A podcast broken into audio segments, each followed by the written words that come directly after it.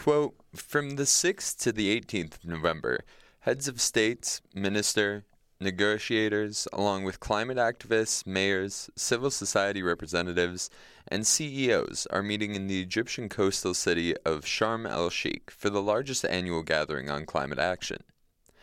The 27th Conference of the Parties to the United Nations Framework Convention on Climate Change, COP27, builds on the outcomes of COP26 to deliver action on an array of issues critical to tackling the climate emergency, from urgently reducing greenhouse gas emissions, building resilience, and adapting to the inevitable impacts of climate change, to delivering on the commitments to finance climate action in developing countries.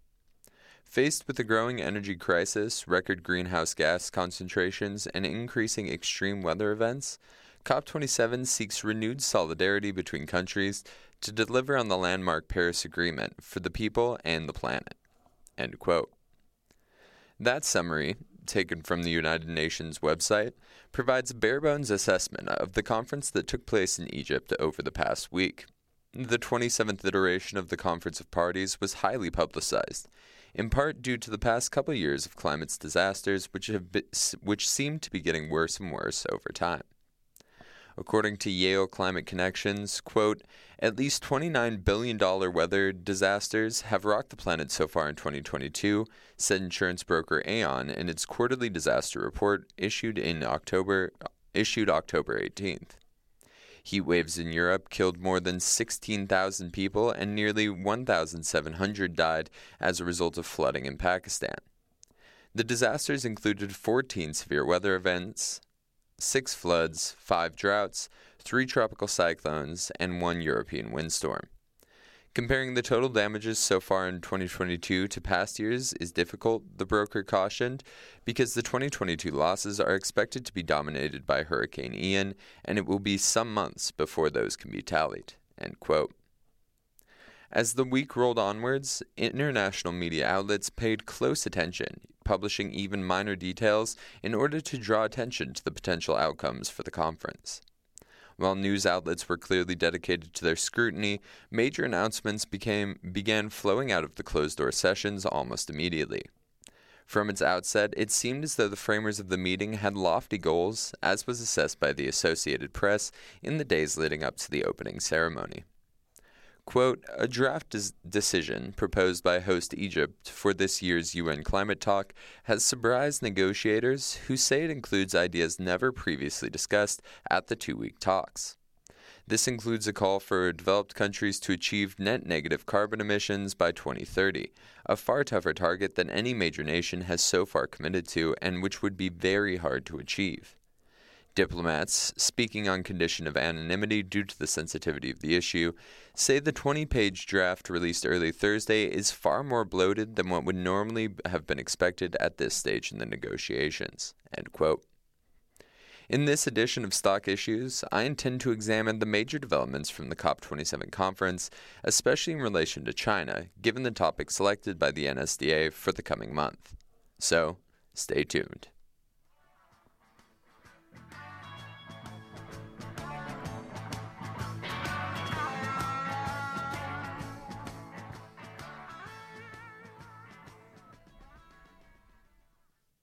Welcome to the latest edition of Stock Issues, COP27 in Review, presented by the Missoula Debate League.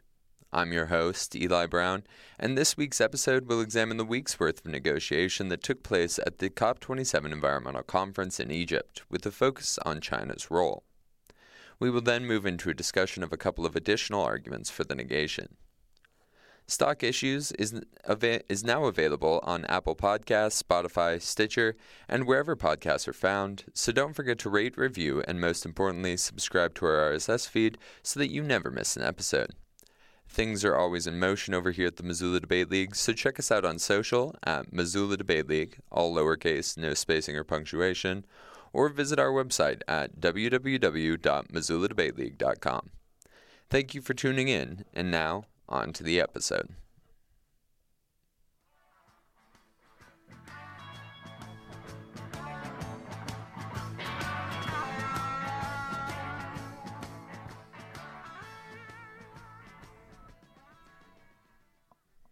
Quote, At COP27, the United Nations Climate Change Conference held in Egypt this month, China has figured prominently in the debate between African and Western nations over financial help to developing countries suffering the effects of climate change.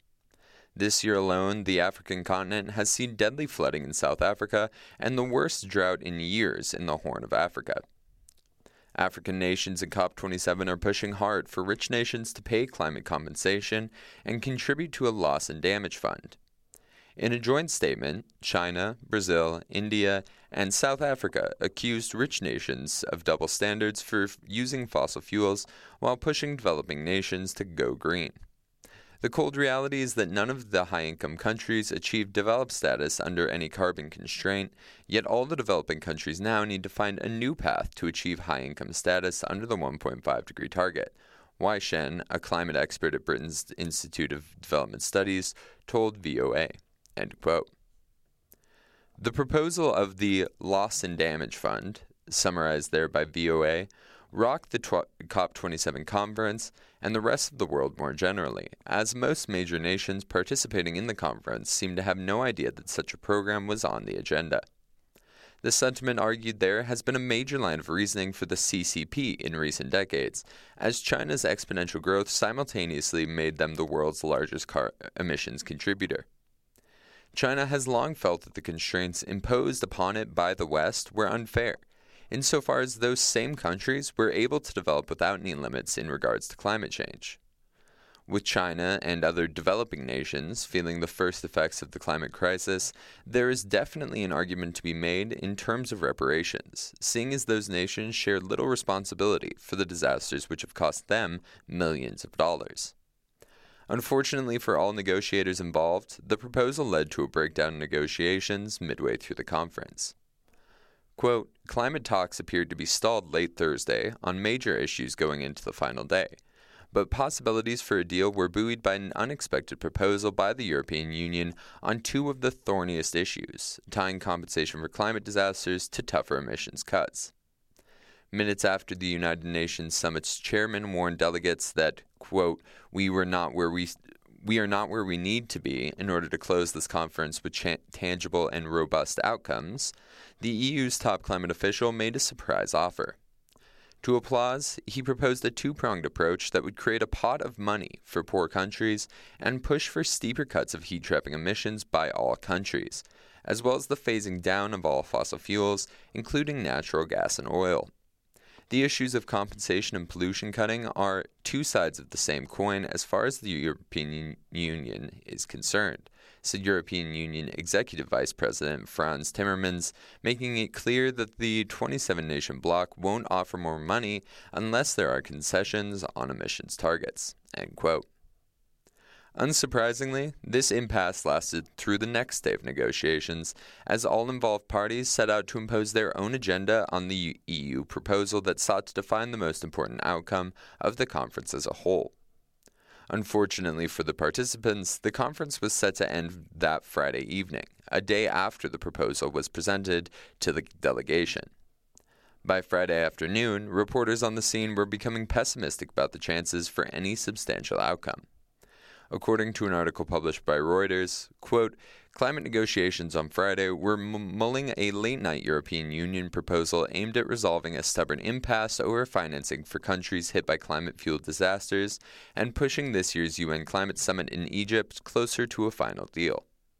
The EU proposal would be to set up a special fund for covering loss and damage in the most vulnerable countries, but funded from a broad donor base.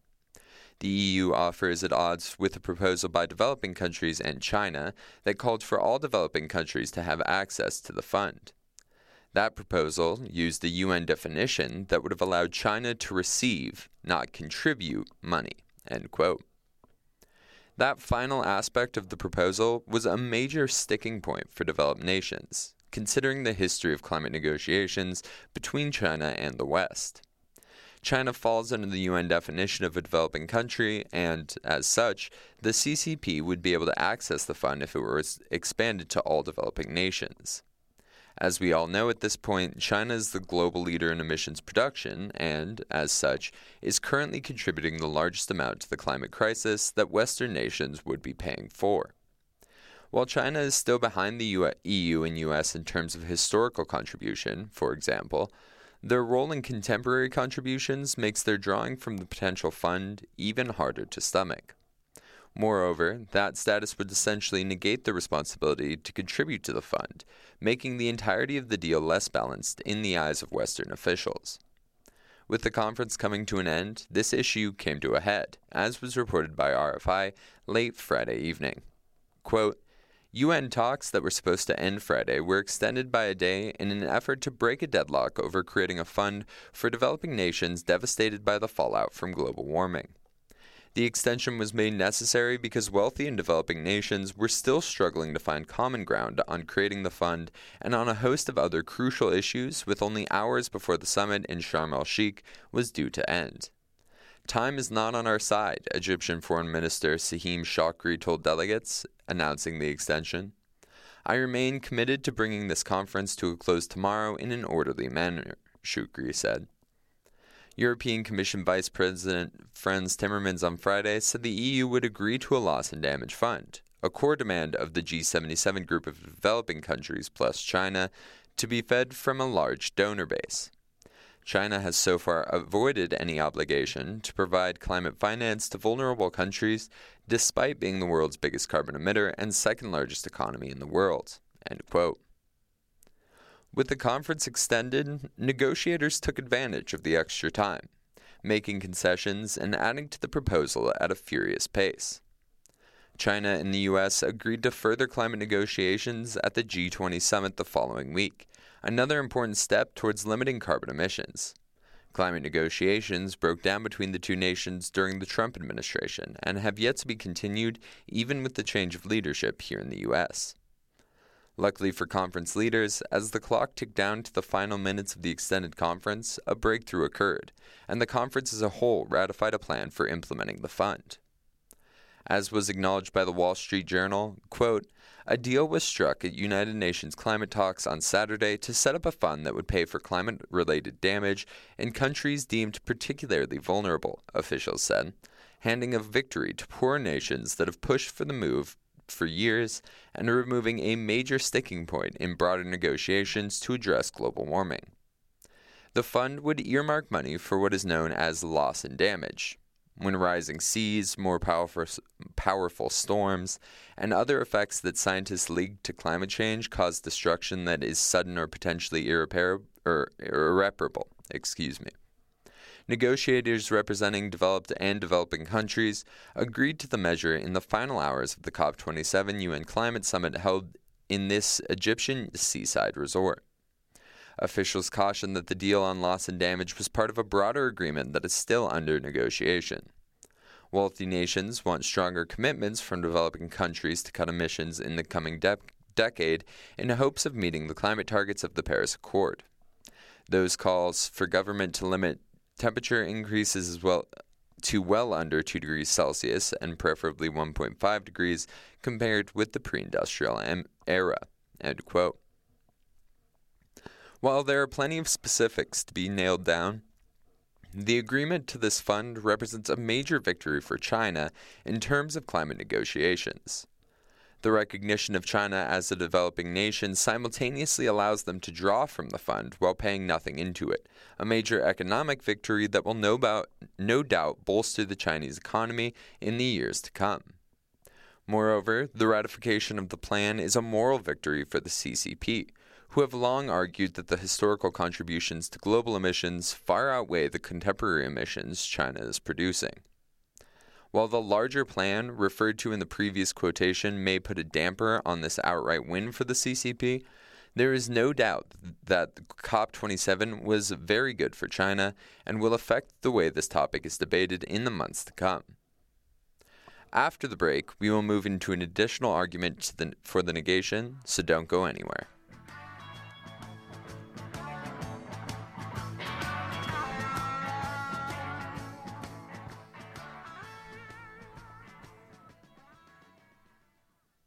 This episode of Stock Issues is presented by the Missoula Debate League.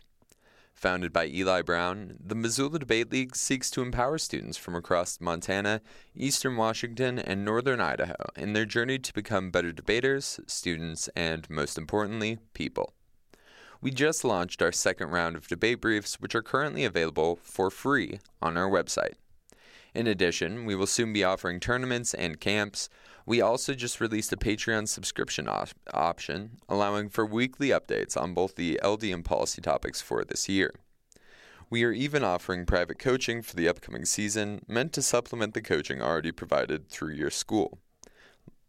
Learn more about our experience, sliding fee scale, or sign up today for a free virtual consultation at www.MissoulaDebateLeague.com. Now, back to the show.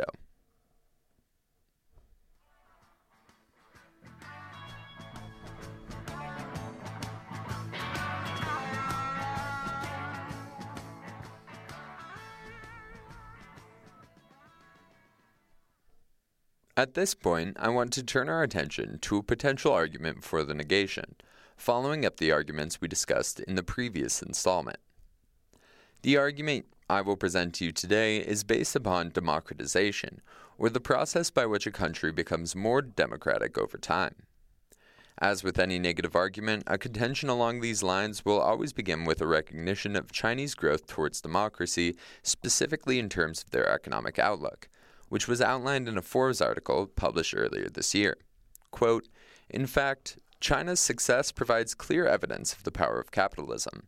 Under Mao, the state had an omnipotent grip over China's economy. What has happened over the past few decades can be summed up in a few sentences. China has progressively embraced the tenets of free market economics, introduced private ownership, and gradually reduced the influence of the once all-powerful state over the Chinese economy. That the state still plays a major role today is simply because China is in the midst of a transformation process that began with complete state dominance of the economy. However, as the Chinese economist Zheng Weiying stresses, China's success in recent years has not been because of the state, but in spite of the state." End quote. As we learned in the first episode covering this topic, China's economy has undergone significant liberalization in recent years. Beginning with the introduction of special economic zones in the late 20th century, China has allowed for more and more integration with the global economy, which has, in turn, resulted in the adoption of further free market principles. China's economy is currently more open than it has ever been, and is therefore more vulnerable to the introduction of democracy than it has ever been. Moreover, economic growth is statistically tied to political democratization, as was acknowledged in a study published by MIT in 2019. Quote, "A new study co-authored by an MIT economist shows that when it comes to growth, democracy significantly increases development. Indeed, countries switching to democratic rule experience a 20% increase in GDP over a 25-year period, compared to what would have happened had they remained authoritarian states," the researchers report. I don't find it surprising that it should be a big effect, because this is a big event, and non-democracies, dictatorships, are messed up in many dimensions, says Darren Acklamo, an MIT economist and co-author of the new paper about the study. Overall, Acklamo notes, democracies employ broad-based investments, especially in health and human capital, which is lacking in authoritarian states. End quote. Given the results of that study, it is perhaps unsurprising that China has become significantly more democratic over the course of the 21st century. Following the events in Tiananmen Square in 1989, perhaps a democratic low point for the country as a whole, China's democratic tendencies have been on the rise, evidenced perhaps most dramatically in the Hong Kong protests, which took place from 2019 to 2020. While it may not seem that democratic from the outside, the perception of democratic rule ought to be considered in context, given the slow rate of change in a nation as geographically large and heavily populated as China is. This context was provided in a fascinating article published by Newsweek, in which the outlet reported on the fact that, quote, "the overwhelming majority of people living in China say they are living in a democracy. Most people in the United States say they do not." These findings are part of a new study published by Denmark-based Alliance of Democracies Foundation and Germany-based Latana data tracking firm. Part of the latest installment of the annual Democracy Perception Index, published Monday, the study explores public opinions of democracy among 52,785 respondents across 53 nations and territories, including the U.S. and China, surveyed between March 30th and May 10th of this year. When asked whether they believe their country is democratic, those in China top the list, with some 83% saying the communist-led People's Republic was a democracy. A resounding 91% said the democracy is important to them. But in the U.S., which touts itself as a global beacon of democracy, only 49% of those asked said their country was democratic. And just over three-quarters of respondents, 76%, said democracy was important. End quote. Obviously, those numbers are rather surprising. Given the perception of the CCP here in the West, due to our recent history with the Cold War and what is essentially domestic propaganda published about China, it is probably hard to believe that those surveys were conducted in fairness. Yet, both institutions involved in the survey are essentially non-biased on this topic and have no responsibility to the CCP, therefore providing no motivation to fudge the numbers one way or another. Simply put, the Chinese population remembers the events at Tiananmen and life under Mao, and compared to that history, the modern CCP is essentially a democratic beacon. While we might consider China's democracy to be somewhat of a farce, the local politics have certainly fallen more into citizen rule, and the process of democratization is definitely underway.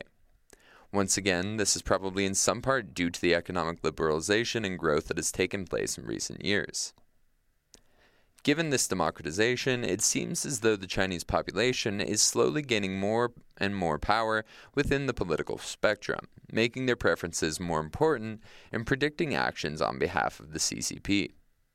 In terms of the environment, there are plenty of arguments to be made that the CCP hasn't done enough and doesn't intend to step things into a higher gear.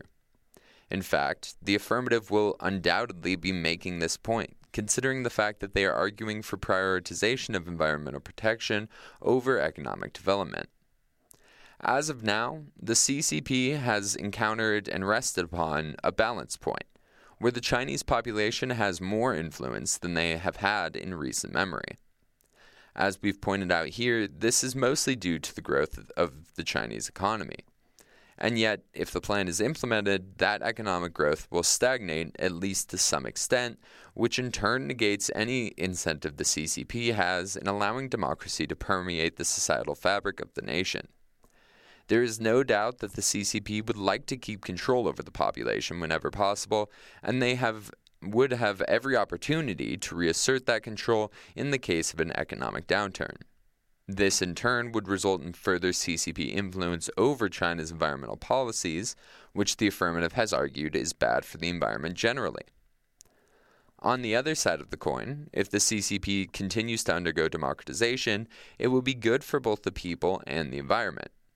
According to a study published by Wiley, quote, both international and domestic public perception surveys on the macro level showed that the Chinese people had relatively high willingness to pay more for environmental and climate-friendly products, and the adjustment potential of lifestyles is huge.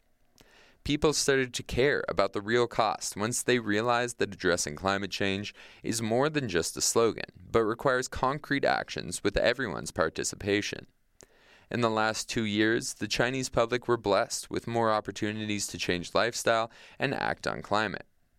For example, shared bikes became very popular in cities, which encourage more low-carbon transportation utilization. Another example is that people chose to install the rooftop solar photovoltaic system because the surplus electricity is allowed to be sold to the state grid, and residents can therefore earn some money, which is an effective financial incentive for people to adjust their lifestyle. If, in the future, the government and business sectors can work together to help the public better understand their carbon footprints and provide more options conducive to cutting emissions of their daily activities, we believe the public would be incentivized to do so. End quote. To summarize, China's economic miracle has resulted in rapid liberalization of the economy, which is tied to democratization of the political sphere as well. This is the case generally, and in China specifically, where a majority of the population both supports democracy and believes that their country is moving further and further in that direction. The Chinese population also supports strong action to prevent further global warming, which means that the status quo is actually resulting in reductions that will increase as the Chinese population becomes more and more involved. However, if the plan is implemented, the CCP will be able to reassert its control over the Chinese population, which would be on balance bad for the Chinese people. Moreover, the affirmative will have made the point that the CCP cannot be trusted to prioritize the environment, and with them retaking control in China, that would obviously be worst-case scenario on the environmental impacts as well. I have no doubt that an argument like this one will be made on this topic, especially as debate continues tournament to tournament.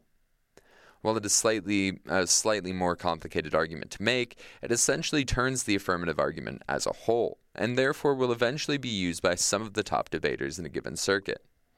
As such, I would highly recommend that affirmatives be prepared to answer contention along these lines. The easiest refutation would be to disconnect democracy from the Chinese population, potentially a winning argument depending on the strength of the argument and orientation of the judging pool. Additionally, I would highly recommend doing your own digging into the events that took place at COP27 this past week, as it will no doubt become a factor in the upcoming month of debate. As I stated before, many of the details have yet to be finalized, and as such, the issue will obviously continue to develop in coming weeks. Thanks again for tuning into Stock Issues, and until next time, go win some rounds.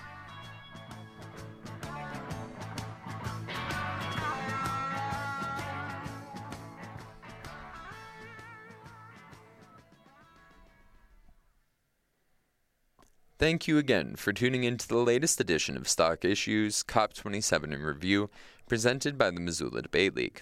We are still getting used to this space as well as the equipment, and I am still growing accustomed to speaking to walls again.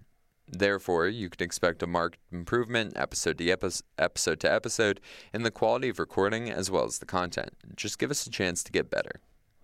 We recently released the second round of MDL debate briefs, available for free on our website. I'm your host, Eli Brown, and you can now listen to Stock Issues wherever podcasts are found. So please don't forget to rate, review, and most importantly subscribe so that you never miss an episode. Thanks for being a part of our community, and be sure to tune in next time for another edition of Stock Issues.